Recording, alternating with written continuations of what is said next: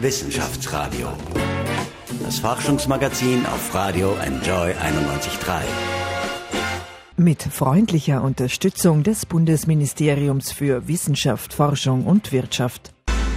Herzlich willkommen beim Wissenschaftsradio. Ich bin Paul Buchacher und Sie hören es. Ja, ich bin nicht in einem Büro, ich bin hier auf der Straße, nämlich Ecke Zimmermanngasse, Kinderspitalgasse, hier im 9. Bezirk und neben mir einer der prominentesten Forscher in Österreichs. Herzlich willkommen in der Sendung Hans-Peter Hutter, der gerade mit seinem Skateboard angeflitzt ist. Herzlich willkommen. Hallo. Herzlich willkommen, Dankeschön für die Einladung. Sehr gerne. Schön, dass Sie sich Zeit nehmen, Herr Hutter, und vor allem schön, dass Sie ein bisschen skateboarden. Was hat Sie denn zum Skateboard gebracht? Sie waren sogar in der Halfpipe, sind immer noch in der Ja, Halfpipe. genau. Sie haben Handrails auch früher Ja, gemacht alles, und so. Warum hat Ihnen das Skateboard von Anfang an zugesagt? Das ist relativ einfach, ich wollte nicht mehr Fußball spielen.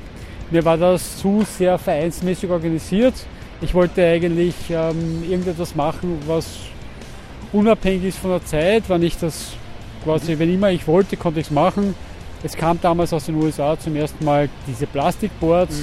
Das hat mich irgendwie fasziniert. Und späterhin habe ich dann meine eigenen Boards gemacht, wie dann die Welle vorbei war. Und ich bin dann einfach hängen geblieben, weil eben mit dem Skateboard unglaublich viele Möglichkeiten offen waren und sind, wie, was du machst, ohne dass es irgendwelche Vorschriften gibt. Und das ist halt leibend. Ich bin ein sehr blutiger Anfänger, Ja. Herr Dr. Hutter. Was würden Sie mir raten, wenn ich jetzt ganz kurz auf dieses Skateboard steige? Wie halte ich mich oben Ja, das, sozusagen? das Wichtigste ist, dass man sich eigentlich richtig draufstellt. Und viele machen es so, dass sie eigentlich mit dem Vorder- oder Hinternfuß immer so stehen, dass das Brett irgendwie nach vorne, nach hinten kippt und man Rücken- oder Vorlage bekommt. Also das Einfachste ist eigentlich, die Achsen sieht man ja von oben, wo, sie, wo die, diese Schrauben sichtbar sind. Man stellt sich schlichtweg immer mit einem Fuß genau dort drauf, wo die Schrauben sind. Und den hinteren Fuß platziert man auch dort, wo die Schrauben sind. So kommt es nicht dazu, dass man irgendwie ein Ü, also mehr mit der Rückenlage, bek- meisten bekommen Rückenlage und fliegen dann irgendwo ganz unangenehm nach hinten. Ich probiere es jetzt einmal, Dr. Hutter. Sie sind ein strenger Lehrer und ich bin schon drauf, ja. Eins, zwei, ja. Und drauf. ja, okay. Und am besten, wenn man uns der Bus bergab geht, dann müssen Sie eigentlich gar nichts machen. Da, Okay, ja. umdrehen da. Okay, ja. Herr Dr. Hutter dreht für mich um, ja genau. Und jetzt steige ich drauf. Jawohl, okay, so. Halt. Also wie gesagt, der Fuß geht über die Achse, nicht zu weit. Nicht so weit. Weil wenn man auf den Ja. Steigt, das hintere Ende, Okay. dann schnappt er so und Sie am Rücken an. Ja, so, okay. Jetzt einfach dann nach vorschauen Jawohl, okay. und es geht los. Gut, okay. Rollen, Uh, ja, ich bin schon gerade unterwegs. So, zack, okay, alles klar. Ja, So. Wahnsinn. Also das, das hat jetzt ganz gut geklappt. Man muss eine Zeit lang üben, ja, gell? aber das Rollen ist relativ einfach. Also das haben Sie in einem halben Vormittag heraus. Okay. Schwierig wird es dann eigentlich dann mit den einzelnen Tricks und da gibt es hunderte. Äh, beziehungsweise auch so viele Formen, wie man sich fortbewegt, wo, ob das jetzt auf der Ebene, auf Schrägen, in diesen Betonwannen, diesen Puls passiert. Es ist eine sehr kreative Freizeit- und Sportart. Wo leben Sie denn Ihr Skateboard-Dasein sozusagen hier in Wien aus? Wo haben Sie Möglichkeiten? Ja, simpel. Es gibt es viele Betonparks, wo es eben diese Pools gibt. Und äh, genau in diesen Wannen, herkömmlich sagt man halt Wannen dazu, aber es sind halt Bowls, Pools. Dort mache ich das. Habe ich auch mehr als 30 Jahre darauf gewartet, dass die hier gebaut werden in Wien. Wir haben jetzt Mai, die Tage sind schon wärmer, Herr Dr. Hutter. Wie geht es Ihnen denn sozusagen jetzt? Fahren Sie auch manchmal mit dem Skateboard zur Arbeit oder geht das nicht, weil Sie dann zu verschwitzt wären? Na, mache ich nicht. Ich fahre mit dem Rad zur Arbeit. Aus mehreren Gründen. Erst einmal mit dem äh, Skateboard ist es mir zu anstrengend. Ich brauche bisher sind es viereinhalb Kilometer, fünf Kilometer ist man mit dem Rad ist das das optimale Fahrzeug, um diese Kurzstrecken zurückzulegen.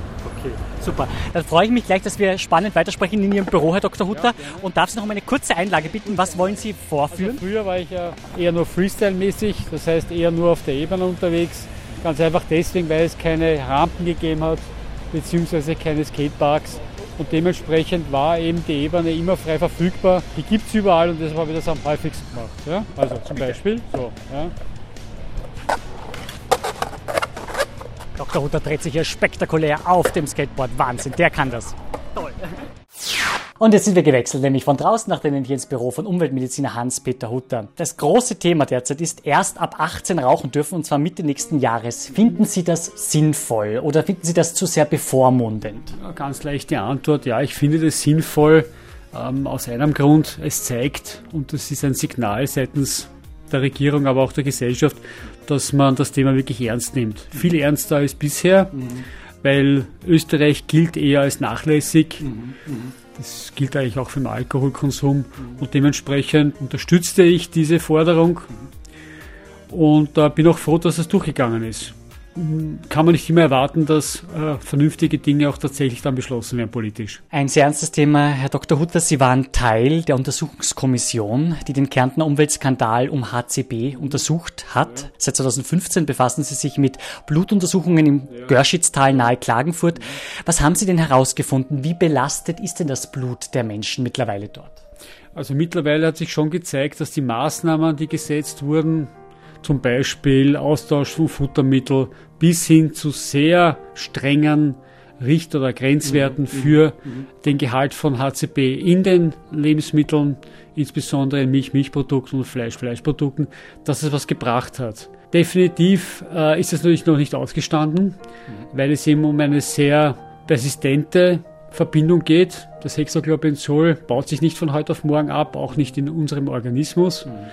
Deshalb muss man es weiter beobachten. Aber auch das muss man einfach einmal sagen, äh, es ist was passiert, das ist keine Frage. Es ist überhaupt nicht tolerabel, dass so ein Gift freigesetzt wird und wurde, mhm. weil das ja auch schon einige Jahre davor verboten worden ist und auch zu dem dreckigen Dutzend zählen, wo man eben gesagt hat, das muss völlig aus unserer Umwelt raus, beziehungsweise darf nie wieder freigesetzt werden, weil es eben so beständig ist und auch nachteilige Wirkungen hat. Im Moment schaut es so aus, es gibt in dem Blut der betroffenen Bevölkerung einen Abwärtstrend. Bei einigen hat, ist gleich geblieben, mhm. muss man auch sagen. Bei anderen ist es leicht angestiegen, aber alle Werte sind so, äh, dass man jetzt einmal davon ausgehen kann, wir müssen das noch näher und weiter anschauen. Aber das Wichtigste und der, diese ganze Krise, wo man eben möglichst rasch auch ähm, äh, Maßnahmen ergreifen musste, mhm. Diese Krisensituation ist einmal vorbei. Mhm. Jetzt muss einmal konstruktiv auch daran gearbeitet werden, wie es weitergeht im Tal mhm. und äh, welche Konzepte man sich wieder überlegt für eine neue Zukunft, mhm. für diese Gegend. Sie haben im Magazin News vom Stress der Menschen im Tal wegen der Ereignisse gesprochen. Was kann denn so ein Stress weiteres auslösen? Reicht das von Schlafstörungen, weil man Angst um seine Gesundheit hat, bis zu äh, weiteren Folgeschäden? Sie sprechen ein sehr wichtiges Thema an. Ich habe immer gesagt, es gibt hier zwei Komponenten. Das eine ist natürlich die chemische Komponente, die ganz klar durch das HCP gesetzt werden könnte. Mhm, mhm. Das andere ist aber der Stress rundherum. Mhm. Also ähm, mir wurde das ganz klar und bewusst, dass wenn jetzt gerade die Biobauern in den Stall gehen, mhm. äh, die Kühe füttern, oder die Tiere füttern, die betroffen sind, mhm. dann äh, die Milch testen lassen und dann die einfach wegschütten müssen, beziehungsweise auch das Schlachtvieh dann eigentlich entsorgen lassen müssen, so ist das ein äh, Problem. Mhm. Das auf der einen Seite einmal schon mal traurig ist, weil man sich ja dort anstrengt und etwas Gutes macht, nämlich Biolandwirtschaft. Und auf der anderen Seite ist das natürlich auch eine Frage der Existenz. Ich meine, äh, da geht es um Existenzen und wenn man Existenzängste hat, dann hat das eigentlich schon prinzipiell einen, einen sehr großen Stressmoment. Zuzüglich geht es immer um Befürchtungen rund um die Gesundheit mhm. und da muss man schon sagen, äh, wir nehmen diese Dinge klarerweise ernst. Mhm. Die Befunde sprechen aber dafür, dass akut es zu keinen Problemen gekommen ist. Gott mhm. sei Dank, dazu waren die Konzentrationen zu klein. Auf der anderen Seite muss man ganz klar sagen, es gibt eine gewisse Belastung, auch keine Frage.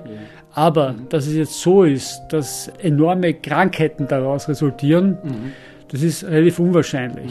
Das heißt, man muss sich auch einmal danach orientieren und zu sagen, wir hatten ein Problem, aber wir haben jetzt auch einen Weg gefunden, damit fertig zu werden. Mhm dass ich jetzt weiterhin quasi mir überlege, wie krank ich bin und mhm. dass es ganz, ganz furchtbare Folgen hat. Mhm. Auch das ist, glaube ich, oder nicht nur glaube ich, ist ärztlich gesehen auch ein Zusatzstress, der aus unserer Sicht auch jetzt nicht quasi angemessen ist. Also da versuchen wir zumindest jetzt einmal, ohne dass wir das verharmlosen, muss ich auch sagen, wir haben das nie verharmlost, aber wir wollen auch nicht, dass jetzt übermäßig hier diese Befürchtungen sich breit machen in der Bevölkerung weil diese Befürchtungen, dass man krank wird und dass dies und jenes sein kann, die machen einem das Leben auch nicht leichter. Und diese Befürchtungen sind sicherlich nicht in dem Ausmaß, wie es mir manchmal scheint, angemessen. Der Rechtsanwalt Wolfgang List, der die Geschädigten vertritt, hat keinen Sachverständigen gefunden, der seiner HCB-Belastung im Blut eine konkrete Schadenssumme hätte berechnen können. Zumindest derzeit ist das so. Würden Sie Leuten im Görschitz-Tal dennoch raten, sich einer Klage anzuschließen, auch wenn nicht klar ist, wie viel schaut am Ende dabei für mich oder für uns heraus? Ich meine, ob das jetzt im Görschitz-Tal ist oder woanders, ich habe aus meiner Erfahrung schlichtweg zu diesem ganzen Verfahren eine Erfahrung gemacht. Ein Verfahren bringt für den Einzelnen, der da dabei ist, immer eine, eine Belastung mit sich. Mhm. Das dauert oft lang, man ärgert sich, auch klar, wenn gewisse Dinge, von denen man annimmt, dass das richtig und rechtens ist, dann doch nicht bestätigt werden. Ähm, man braucht Gutachten, dann ärgert man sich wieder darum, dass der eine Gutachter das sagt und der andere mhm. jenes. Mhm. Es zieht sich durch teilweise manchmal Jahre. Mhm. Äh, das ist sicherlich etwas, was wir, egal ich sage jetzt einmal, das hat nicht erst mit Geldschätzzahl zu tun, sondern insgesamt sehe ich, dass diese Klagen ähm, schon an sich problematisch sind, weil der Ausgang oft wirklich nicht vorherzusehen ist. Ähm, und dann sind die Leute auch enttäuscht. Es gibt, es wird Geld ausgegeben, Zeit und man hat das schwebende Verfahren ja irgendwo auch immer im Hintergrund. Da gebe ich keinen Rat ab, sondern einfach, man muss sich das wirklich gut überlegen, kann ich auch mit dieser schwebenden Situation gut leben? Ähm, was ist mein Anliegen? Wie stehen meine Chancen? und dann entscheiden, ob ich das wirklich so durchziehe, wie es mir geraten wird oder wie ich das mir überlegt habe. Wissenschaftsradio, das Forschungsmagazin der FH Wien der WKW. Und ich habe ihn zu Gast, nämlich einen der prominentesten Forschenden in Österreich. Ich bin sehr stolz, dass wir ihn in der Sendung Wissenschaftsradio haben. Hans-Peter Hutter ist heute mein Gast, Umweltmediziner. Herr Hutter, was tun gegen den Feinstaub? In Wien sterben Menschen, haben Sie in einem Interview gesagt, zwölf Monate früher. Kinder und ältere Leute sind besonders betroffen. Bei Kindern gibt es auch Probleme, was das Gedächtnis und was die Intelligenzleistung betrifft. Feinstaub ist schon seit vielen Jahren ein Thema umweltmedizinisch. Ganz einfach deswegen, weil man schon relativ früh herausgefunden hat, dass Partikel sehr böse Folgen haben können. Wie gesagt, die Datenlage wird immer genauer, mhm. wird immer interessanter, weil, wie Sie angesprochen haben, nicht nur jene Organe dann auf einmal im, Ziel, im Mittelpunkt stehen, mhm. von denen man annehmen kann, mhm. dass sie problematisch, also dass sie Endorg, also Endpunkte sind, wo etwas wirkt, nämlich die Lunge und die Atemwege, sondern weil man eben auch drauf gekommen ist, dass die Gehirnfunktionen von Kindern, aber auch von Erwachsenen, es gibt auch dazu Untersuchungen, mhm. beeinträchtigt werden können. Hätte man sich am Anfang sicherlich nicht gedacht. Auch hätte man sich nicht vorstellen können, dass jetzt auch Zusammenhänge, ich sage absichtlich Zusammenhänge, es Hinweise gibt auf Zusammenhänge zwischen der Feinstaubbelastung und Diabetes. Klar gibt es andere Faktoren für Zuckerkrankheit, das wissen wir, da steht die Ernährung natürlich ganz oben auf, aber auch Feinstaub trägt dazu bei, dass eben die Bauchspeicheldrüse hier beeinträchtigt wird. Da gibt es nur einige Überlegungen, in dem eben gerade bestimmte Zellen, die auch für die Insulinproduktion zuständig sind, hier beeinträchtigt werden. Ähm, ganz generell gibt es hier eine, eine, einen Mechanismus, dem aufgrund der Partikel, aber auch aufgrund der angelagerten äh, Schadstoffe mhm. plausibel sind, nämlich äh, dass es zu Entzündungserscheinungen kommt. Das kann jetzt im Endothel sein, also in der inneren Auskleidung von Gefäßen, es kann sein in den Atemwegen, es kann auch sein im Gehirn, wo sich die Partikel anlangt, dass eben das Gewebe rundum reagiert und das nimmt man an, das ist eine Hypothese, ich muss wirklich sagen, es ist eine Hypothese. Es wird untersucht. Es wird weiterhin untersucht, wird genau angeschaut, wie das genau geht, aber es sind diese entzündlichen Reaktionen des Organismus, die dann eben zu den entsprechenden Problemen führen. Es reichen vollständig aus die Daten und die Untersuchungen zu Lungenerkrankungen, zu Herzerkrankungen im Zusammenhang mit Feinstaub sind sehr, sehr gut abgesichert. Es gibt haufenweise Untersuchungsergebnisse. Und äh, was es halt weniger gibt, ist teilweise eine, ein Verständnis in der Bevölkerung. Wenn ich mir jetzt diese Dieselgeschichten wieder anschaue, diese Reportagen über äh, Dieselruß, wo wiederum man sich äh, zurückversetzt fühlt in die 80er Jahre, wo gesagt hat, nein, ist Diesel wirklich so schlecht? Ja, Diesel ist ein Problem. Mhm. Er hat grobe medizinische Folgen für die Bevölkerung. Jetzt da wieder anzufangen und zu, äh, und, und zu kritisieren, dass Diesel teurer sein soll, ist medizinisch gesehen völlig absurd. Mhm. Und es zeigt einfach, dass bestimmte Interessensgruppen einfach nicht lernen wollen. Wenn wir jetzt in Wien wohnende Menschen sind, was können wir jetzt gegen den Feinstaub tun? Zugespitzt gesagt, müssen wir eigentlich umziehen, weil Wien wird immer größer, äh, was sozusagen in der Milchmädchenrechnung sagen würde, damit wird der Feinstaub auch immer höher und höher? Feinstaub hat verschiedene Quellen. Und egal wo Sie wohnen, es wird gewisse Feinstaubemissionen geben. Wir leben eben und wir haben eben mit diesen Belastungen zu rechnen. Nur es gibt eben bestimmte Regionen, wo es eben höhere oder Räume, wo es höhere Konzentrationen gibt und wo es niedrigere, niedrigere gibt. Beziehungsweise gibt es auch unterschiedliche Quellen. Also hier in der Stadt, wenn Sie jetzt rausschauen, wird es nicht die Industrie sein, sondern das ist natürlich der Straßenverkehr. Wenn Sie aufs Land gehen, so wird es der Autoverkehr sein in gewissem Ausmaß. Es kann aber auch die Landwirtschaft sein. Oder und wenn Sie einen Gewerbebetrieb neben sich haben, dann könnte es auch ein Gewerbebetrieb sein. Unterschiedliche Situationen mit unterschiedlichen Feinstaubfraktionen, die alle etwas gemeinsam haben. Man kann überall etwas tun. Die Industrie hat reagiert. Es gibt beispielsweise verfahrenstechnisch eben schon Feinstaubfilter. Nach langem Hin und Her und Gezete hat auch die Automobilindustrie ein bisschen reagiert, indem sie den Dieselfilter eingebaut haben. Hat aber lange Zeit gebraucht und sie haben sich sehr lang gewehrt dagegen, äh, was medizinisch völlig unverständlich ist. Aber es wird natürlich auch das Mobilitätsverhalten zu hinterfragen sein. Also gar keine Frage. LKWs und PKWs, die ungefiltert dort gehen fahren, produzieren Feinstaub. Nicht zuletzt auch indirekt, machen alle Autos und äh, LKWs, indem es natürlich auch Abrieb gibt. Mobilitätsverhalten muss man ändern, bestimmte andere äh, Emissionsquellen muss man auch der Kontrolle bringen. Stichwort alte Holzheizungen. Ja, auch das ist nicht gut für unsere Luft. Und noch einmal, die Datenlage ist sehr eindeutig. Wir haben hier mit Einbuß an Lebenszeit zu rechnen.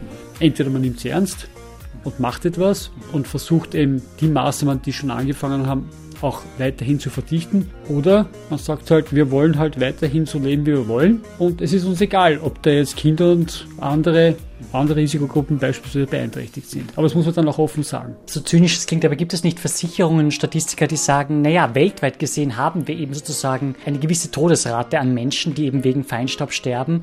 Das ist sozusagen aber für die Weiterentwicklung der Menschheit vielleicht nicht unbedingt hinderlich, denn irgendwann werden es zu viele Menschen auf diesem Planeten sein. Das ist, das ist eine Frage, die aus meiner Sicht einmal medizinisch überhaupt nicht relevant ist. Mhm. Denn äh, wenn ich sehe, dass Personen hier beeinträchtigt sind, mhm. insbesondere Kinder, andere Risikogruppen, wie ältere Menschen oder schon Vorgeschädigte, dann ist es für mich völlig egal, ob das weltweit irgendwas bedeutet oder nicht. Wir wissen die Zahlen für Österreich im, im, im Durchschnitt, wie viel an Lebenserwartung hier gestohlen wird. Wir wissen es für einzelne Städte, wurde auch gerechnet, beziehungsweise wissen wir auch, wenn wir hier Feinstaub reduzieren, wie viele Leben wir retten können oder wie viele Leben wir verlängern können. Damit ist für mich die Sache erledigt. Äh, medizinisch gesehen ist auch unethisch zu erklären, naja, das ist jetzt egal und irgendwann einmal werden wir zu viel sein. Da muss es andere Überlegungen geben, wie man bestimmte Bevölkerungsentwicklungen beeinflussen kann, sodass es auch ein erträgliches Leben in der Zukunft geben kann. Aber ganz ehrlich, es interessiert mich praktisch überhaupt nicht, wie es weltweit aussieht, wenn ich schon hier in unserem kleinen Rahmen sehe, dass es hier zu Problemen aus gesundheitlicher Sicht kommen kann. Herr Hutter, Sie waren in der OF3 Wissenschaftssendung Quantensprung bei Andreas Jäger zu Gast. Da wurde auch ein Kärntner Startup vorgestellt. Das hat einen sogenannten Feinstaub-Staubsauger entwickelt im Kampf gegen den Feinstaub. Wie erfolgsversprechend sehen Sie denn so eine Startup-Idee? Ja, kann ich jetzt nicht beurteilen, aus verschiedenen Gründen. Äh, wesentlich ist mir hier, dass es natürlich hier eine Möglichkeit gibt, den Feinstaub, der schon mal freigesetzt wurde, äh, zu reduzieren. Er kann für verschiedene Räume positiv sein.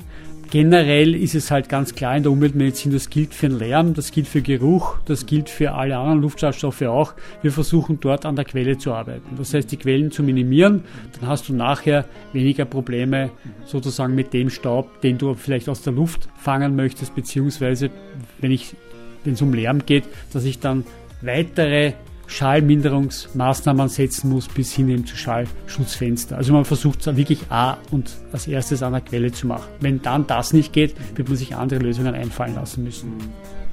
Wie groß ist denn das Problem, das ist heuer schon ein großes Thema gewesen, die Trockenheit, das Problem des Staubs wie im Burgenland wegen der Trockenheit. Man hat da Bilder in den Medien gesehen, wo wirklich Traktoren über Felder fahren und es staubt wie nur was. Also wie groß ist das auch ein Gesundheitsproblem, Herr Doktor? Nummer eins, ja, selbstverständlich Landwirtschaft oder sagen wir so auch äh, Erosion von Feldern und Äckern trägt zur Feinstaubbelastung bei.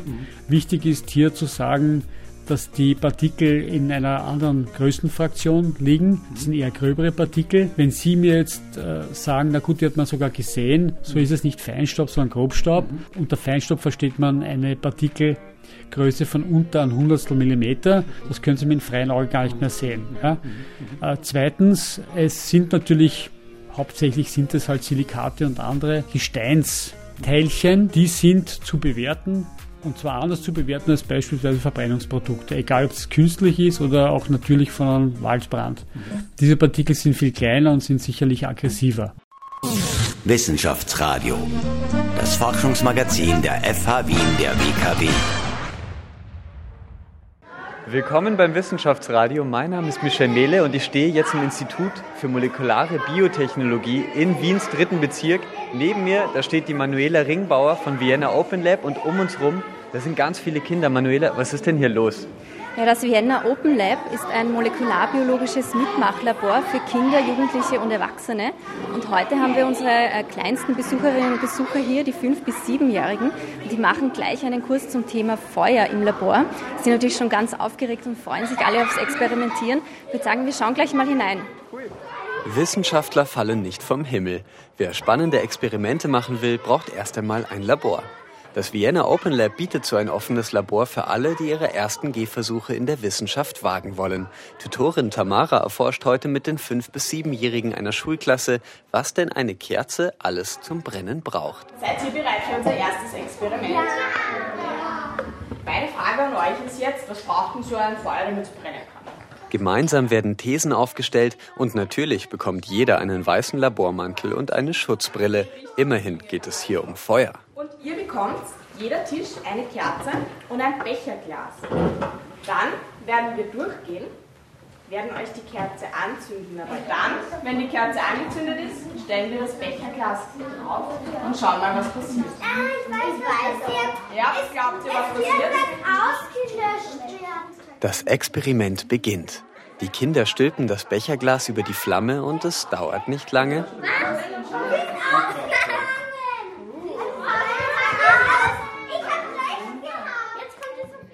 Feuer braucht also Sauerstoff. Das finden die Kleinen im Laufe des Kurses heute noch heraus.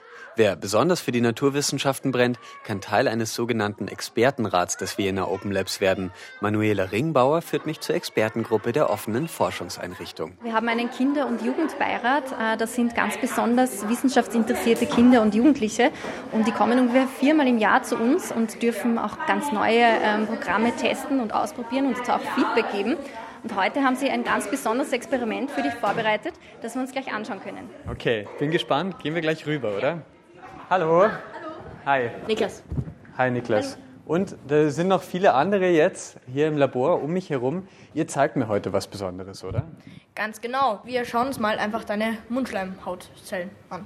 Ist das gefährlich? Nein, ganz und gar nicht. Du nimmst einfach so ein äh, Holzstäbchen, wie beim Arzt. Das reibst du ein bisschen an deine Mundschleimhaut. Okay, mache ich jetzt. Und hier haben wir einen Objektträger, ein längliches Glasteil. Und da tust du es jetzt einfach in die Mitte. Ah, ich schmier es einfach drauf. Genau, in die Mitte. Allein würde man das jetzt unter dem Mikroskop nicht so gut sehen. Deshalb haben wir hier auch einen Farbstoff, das Talviolett. Und den nehmen wir jetzt mit einer Pipette. 10 Mikroliter. Und den tun wir jetzt einfach hier auf die Zellen, Also auf mein. auf meinen Schlabber. Ist jetzt die lila Farbe vermischt?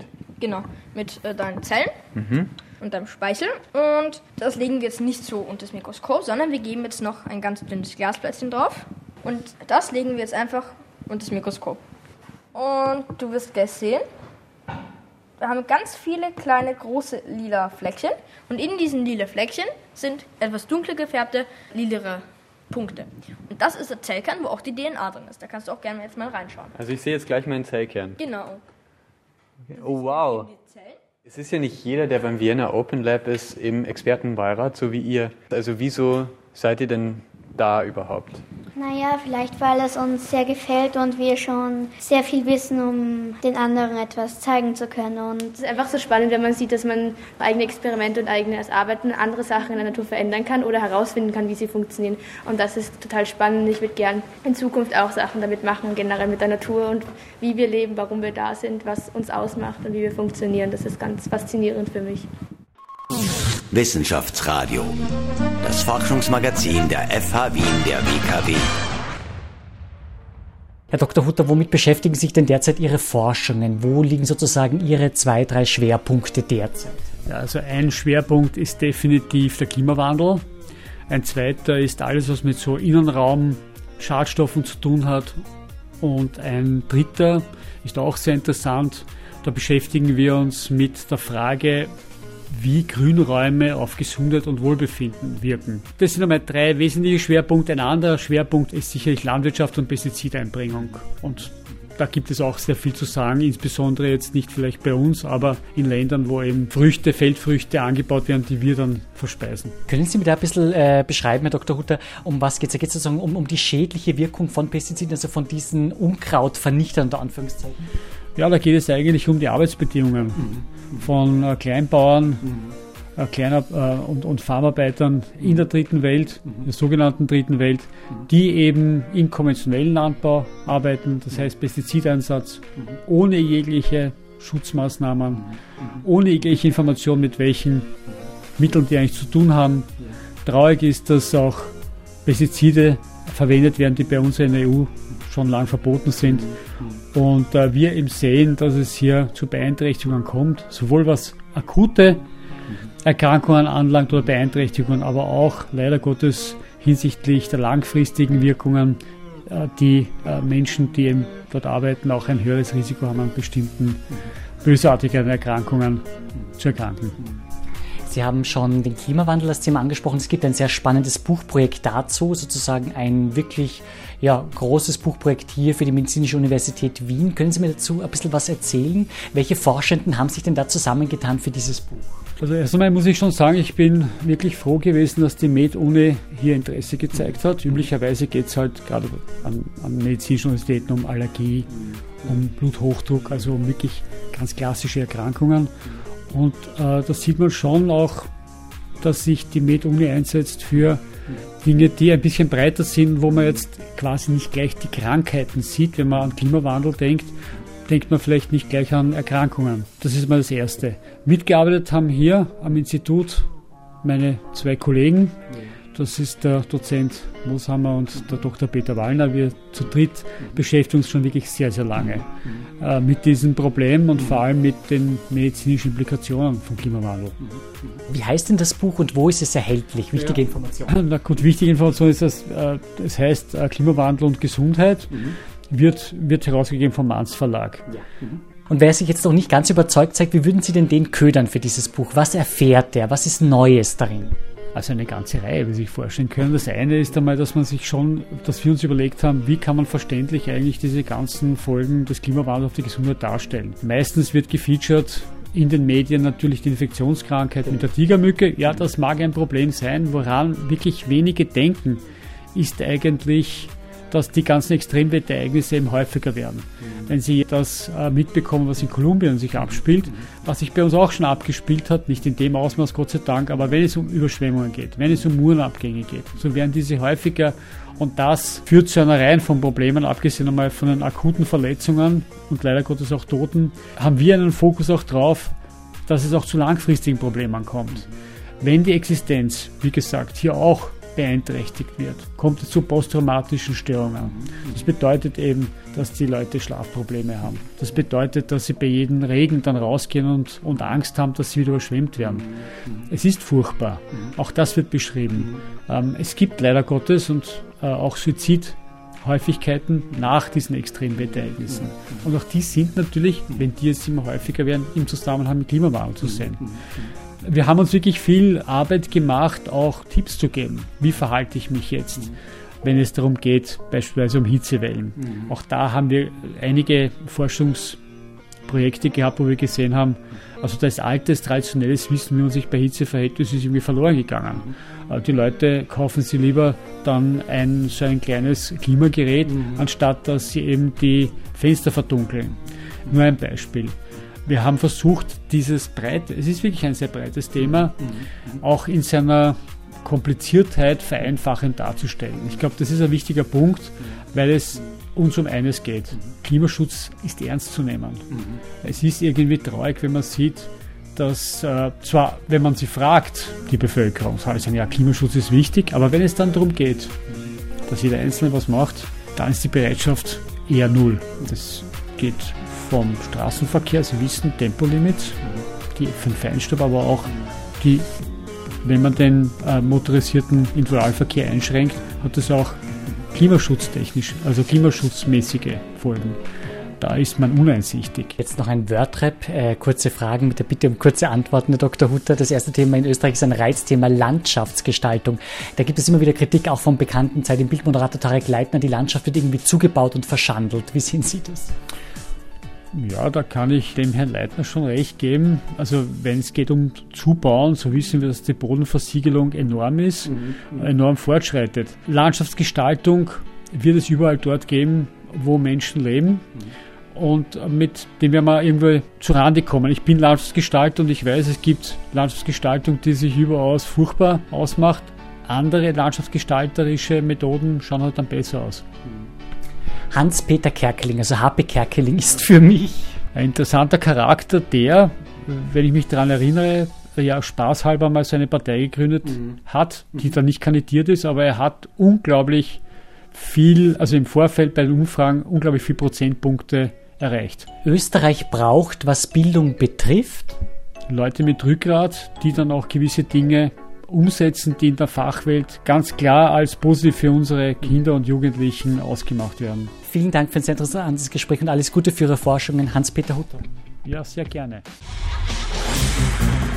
Wissenschaftsradio, das Forschungsmagazin. Jeden Dienstag von 10 bis 11. Alle Infos unter Enjoy